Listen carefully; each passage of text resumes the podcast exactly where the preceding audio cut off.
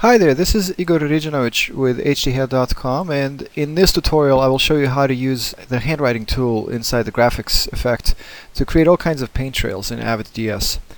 First thing we'll do is we'll select a little area here on the timeline, go to generate black, and then we'll take that into the graphics by clicking on this paintbrush icon and we'll pick the handwriting freehand stroke handwriting is obviously good for writing out signatures so let's try let's start with that. So I will create a some sort of phony signature here and select this object. Go to time span and select the start and end time span to make this stroke last the whole duration of the effect. Now here on the uh, on this number three well uh, there's a handwriting effect. If I click on that and uh, move the tail back to the head, the signature is disappearing. If I move it forward, it's writing on. So it's really simple. On the first keyframe, you would uh, put a value of zero in the tail parameter, and then advance the timeline wherever you, you know, however long you want this thing to be, and go to to 100. So let's see how that works. Push play, and that's our signature. It's really really simple. You can also use this to create all kinds of custom wipes. Another thing you can do is, um, let's go again to freehand stroke. Uh, let's pick a larger brush.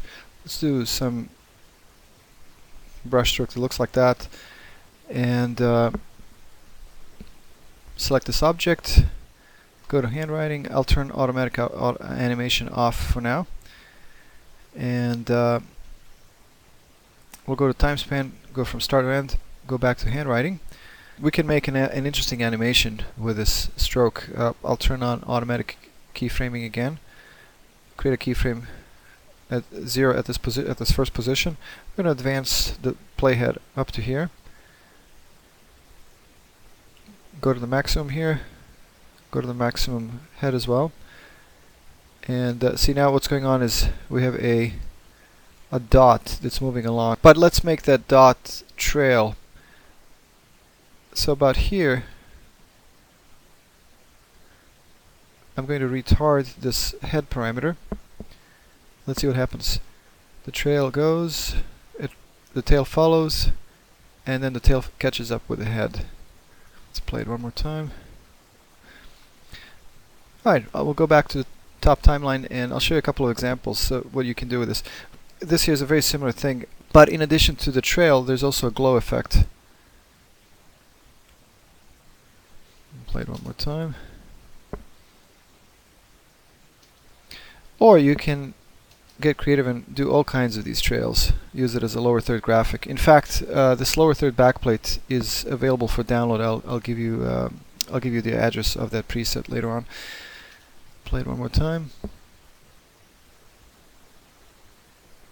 So we have uh, trails and glows going on here.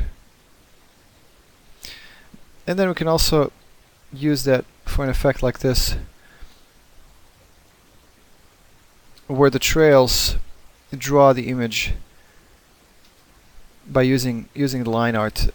This line art was created in Illustrator, loaded in the Avid DS graphics effect, and then handwriting tool was applied to it to create this effect of the line drawing forming and then going away.